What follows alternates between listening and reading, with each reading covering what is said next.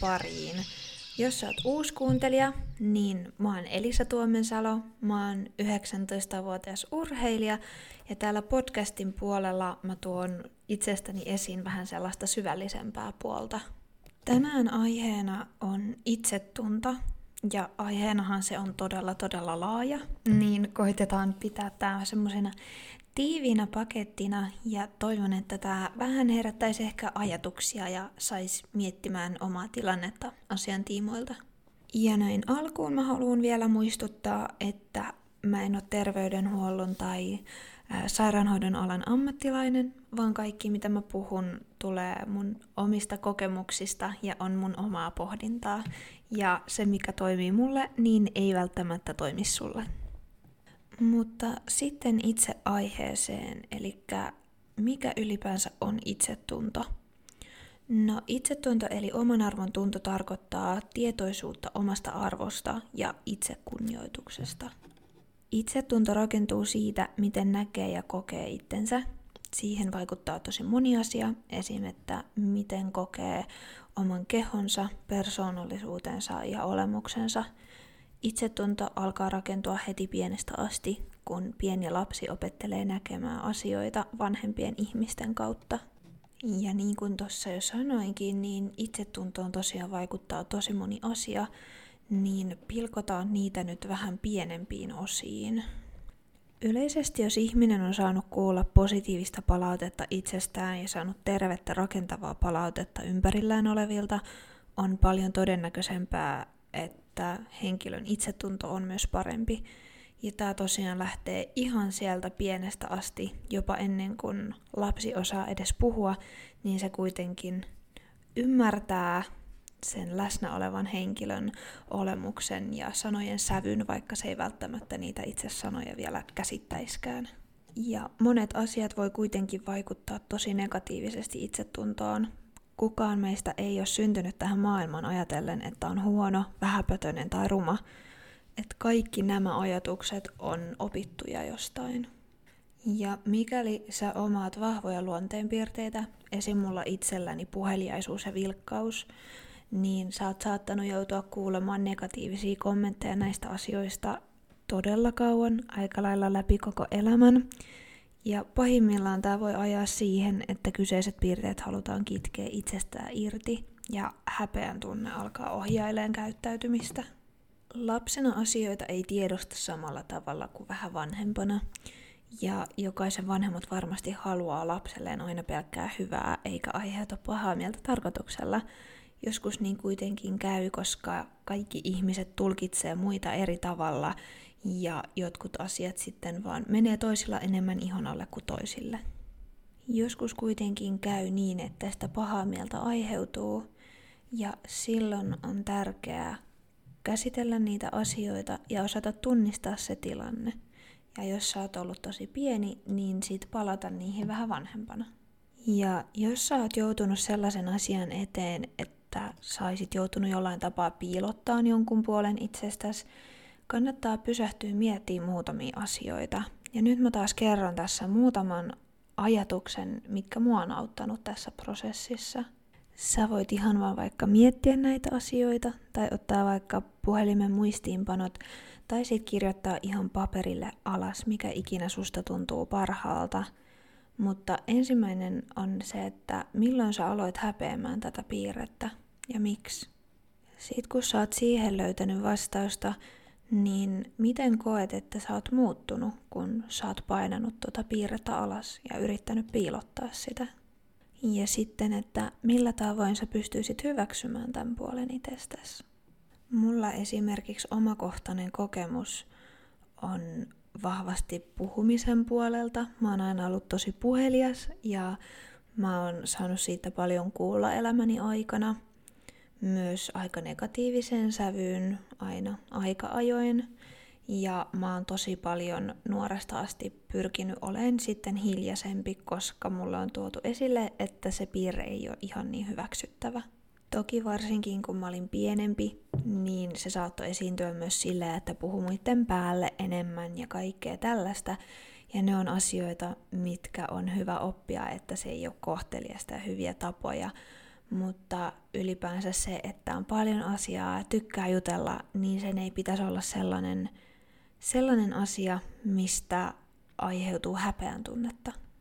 Mutta mulla on ainakin auttanut tämän asian kanssa paljon se, että mä oon löytänyt mun ympärille tosi ihania ihmisiä, ketkä haluaa kuulla, mitä sanottavaa mulla on, keskustella mun kanssa ja haluaa oikeasti myös ymmärtää mua ja kuulla niitä mahdollisesti eriäviäkin mielipiteitä. Ihminen totta kai kasvaa ja kehittyy koko elämänsä läpi ja tietyllä tavalla aina vähän myös muuttuu sen mukana, mutta ihmisen persoonallisuus ei ihan hirveästi muovaudu. Ja sen takia on tosi tärkeää oppia hyväksymään itsensä. Ja jos sulla on vaikka jotain sellaisia piirteitä, mistä sä et tykkää, niin se saattaa auttaa, että sä pyrit ajattelemaan ittees vaikka jonkun toisen silmin. Et jos sä mietit, että sun kaveri vaikka puhuisi, että hänellä on sellainen piirre, hän ei yhtään tykkää siitä, niin miten sä tukisit häntä ja sanoisit, että se on ok ja miten sä yrittäisit saada häntä ymmärtämään, että, että se on se vahvuus.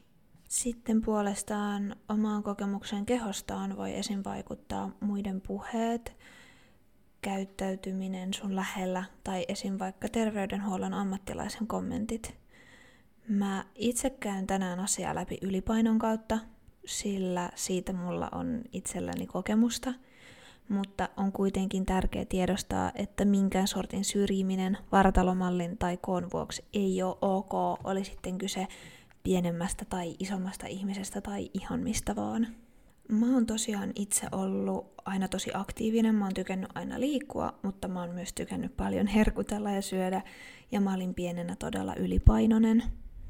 Ja niin kuin minäkin, niin monet muutkin on saattaneet nuoresta asti kuulla, että olisi syytä jättää herkuttelu pois ja vaihtaa rasvattomiin tuotteisiin. Ja henkilökohtaisesti mun mielestä se ei ole paras mahdollinen ehdotus.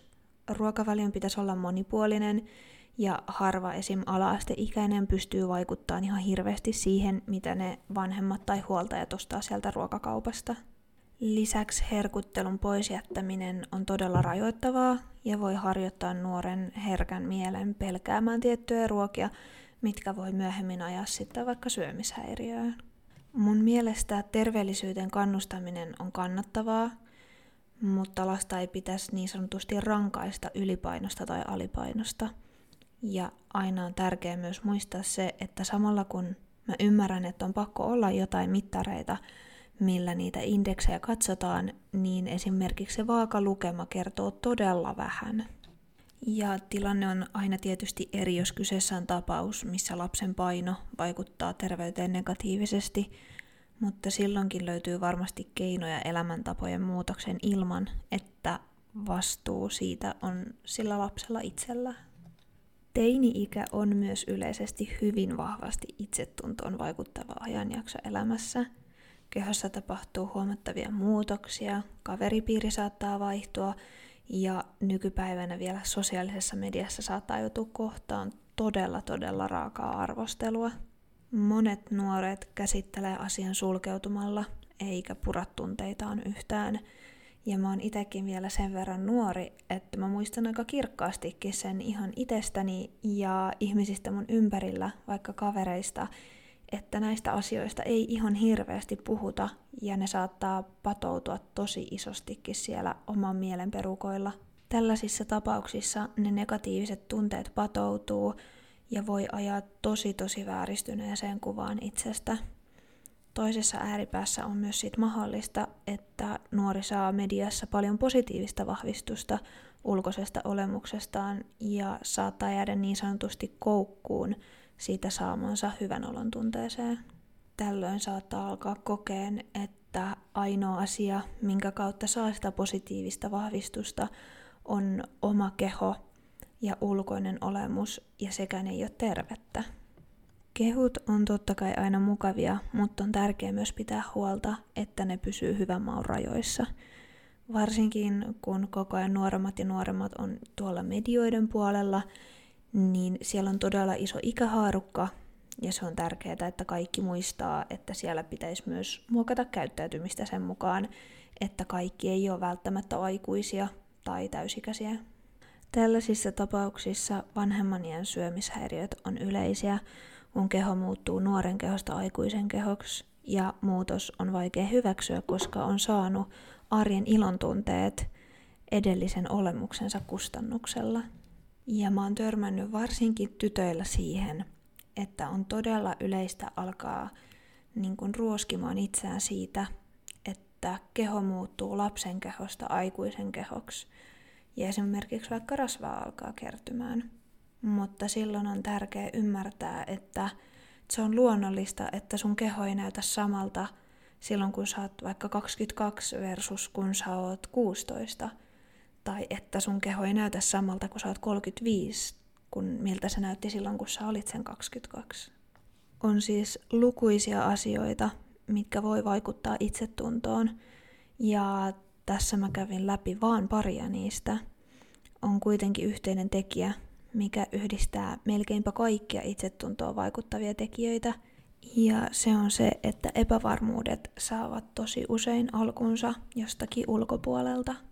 Koska jos sä lähdet asiaa vähän tarkemmin miettimään, niin kun on vaikka pieni lapsi ja on vaan ja tekee ja menee, nauttii elämästä ja asioista, mitä pääsee jokapäiväisessä elämässään tekemään, niin siinä ei ihan hirveästi mieti sitä ulkonäköä tai muutenkaan sitä, että minkälainen on. Toki itsetuntemus alkaa kehittyä ja kasvaa siinä sen mukana, kun myös vanhenee, mutta yleensä siinä kohtaa tulee mukaan myös muiden kommentit susta ja ympärillä oleva epävarmuus, mitkä vaikuttaa paljon siihen itsetuntoon ja omakuvaan. Sitten mä oon halunnut tähän vielä kerätä muutaman kohdan, että miten pystyy kohentaa itsetuntoa. Se voi olla tosi pitkä ja raskas prosessi, mutta mä suosittelen sitä todella vahvasti kaikille. Ja niin kuin mä oon jo maininnut, niin mä en ole ammattilainen tässä asiassa, mutta mä kerron tässä muutamia tapoja, mitkä on auttaneet mua itteeni paljon. Ihan ensimmäiseksi on tosi tärkeää päästä niiden epävarmuuksien juurille ja tunnistaa ne. Ja esimerkiksi vaikka kehonkuvan ongelmien kanssa mua itteeni on auttanut ihan hirmuisesti se, että mä oon ajatellut, että ihmiskeho on vaan kuori todelliselle olemukselle ja minuudelle. Kaikki se, mitä mä oon ihmisenä, on mun sisällä. Ja se, millainen mun keho on, millainen mun kasvot on, niin on kaikki vaan sellaista ulkoista olemusta, mutta se ei määritä mua millään tapaa. Sitten myös yksi tosi iso oivallus, mikä mulla on tullut, on se, että yhtä lailla kuin jokainen ihminen näyttää erilaiselta, niin jokainen myös näkee asiat eri tavalla. Eli jos joku kehuu sua, niin ota se kehu vastaan.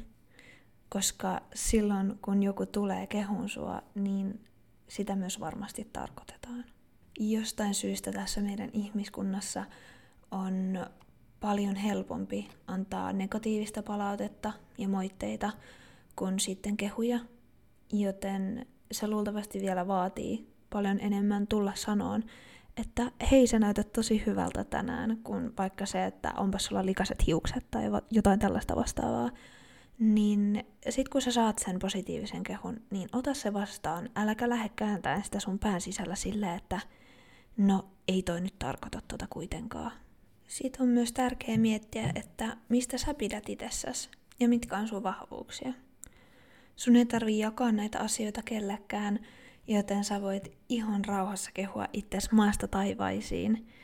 Ja joka ikinen asia, vaikka se olisi kuinka pieni, vaikka että sulla on sun mielestä todella nätti varpaankynsi, mutta ihan kaikki pienimmätkin asiat, mistä sä tykkäät itsestäsi, niin mietin niitä kerro ne itsellesi. Oo ylpeä niistä ja oo kiitollinen niistä. Ja sit mä toivon, että sä pohtisit vähän sun heikkouksia. Ja mulla ainakin itellä on silleen, että jos mä pohdin mun heikkouksia, niin niitä alkaa kasaantua aikamoinen lista aika nopeastikin. Mutta sit kun sä oot miettinyt niitä, niin on hyvä pohtia, että miksi sä koet, että ne piirteet on sun heikkouksia. Ja tämä tämän päivän aihe on sellainen, mistä mulla on todella, todella paljon kokemusta itselläni. Mä oon kamppailut todella nuoresta asti itsetunto-ongelmien kanssa. Mä oon ollut, niin kuin mä aikaisemmin mainitsinkin, niin ylipainoinen lapsi. Ja mua on kiusattu aika paljon sen takia. Ja mä oon ollut myös todella semmonen vilkas ja puhelias, aktiivinen, niin mä oon saanut kuulla myös siitä aika paljon negatiivista palautetta. Ja mä muistan, että jo ihan ala-asteikäisenä mä aloin pohtimaan, että mikä mussa on vialla ja että miten mä voisin muuttua. Ja juuri se, että mä olin kuullut tosi paljon, että mä oon vaikka ärsyttävä, koska mä puhun paljon ja on aktiivinen, niin mä ajattelin, että okei, että nyt mun pitää olla tosi rauhallinen, että, että mä en enää puhu mitään kenellekään, jos joku ei tule puhu mulle. Ja musta tuli tosi yksinäinen. Ja mä aloin myös tosi tosi nuorena ajatteleen, että mä en näytä hyvältä tai että mä olen ruma, koska mun keho on isompi kuin muiden, vaikka samanikäisten. Ja mä kuulin sitä paljon myös ulkopuolelta. Ja nämä ajatukset tosi yleisesti ajaa ihmiset syömishäiriöihin. Ja niin se kävi myös mun kohdalla. Omalla kohdallani siis mä oon käytännössä mun koko elämän työskennellyt näiden asioiden parissa, mutta nyt vihdoin mä koen olevani siinä pisteessä, että mä pystyn auttamaan muita saavuttaa sen pisteen, että pystyy oikeasti hyväksyä itsensä sellaisena kuin on. Ja mä haluan vielä nostaa sellaisen vinkin tähän jakson loppupäähän esille, että jos sulla on ongelmia kehonkuvan kanssa, niin totta kai löytyy todella monia alan ammattilaisia, ja mä oon itsekin käynyt esimerkiksi ravitsemusterapeuteilla, mutta mä oon aina tykännyt esimerkiksi urheilla paljon, ja mä koen, että mä oon saanut kaikista isoimman ja parhaan avun ammattitaitoiselta valmentajalta. Joten vaikka sä et haluaisi treenata vaikka salilla tavoitteellisesti tai koskaan mennä kisaan, niin se saattaa auttaa, että sulla on vaikka ammattilaisen tekemä ruokavalio tai jonkin sortin runko siihen, mikä tukee sun terveyttä ja sitä, että sun kroppa voi hyvin, eikä sitä, että sä näyttäisit joltain tietyltä. Ja tähän loppuun mä haluan vielä sanoa, että mä puhuin tässä jaksossa, niin kuin kyllä muissakin, paljolti oman kokemukseni kautta. Mä arvostan suuresti terveydenhuollon ammattilaisia ja heidän tekemää työtään – mutta mä haluaisin kuitenkin ilmaista mun eriävän mielipiteen tiettyihin yleisiin ohjeistuksiin kohdistuen etenkin pieniin lapsiin. Mä toivon, että tämä mun höpöttely herätti vähän ajatuksia ja sai sua vähän tutkailemaan itseäsi ja kuulisin tosi tosi mielelläni palautetta. Mulle voi aina tulla laittaa Instagramiin viestiä, mut löytää sieltä nimimerkillä Elisa Tuomensalo – ja tota, meillä alkaa olemaan nyt jakso paketissa, niin kiitos paljon kun kuuntelit ja palataan kuulolle ensi viikon perjantaina.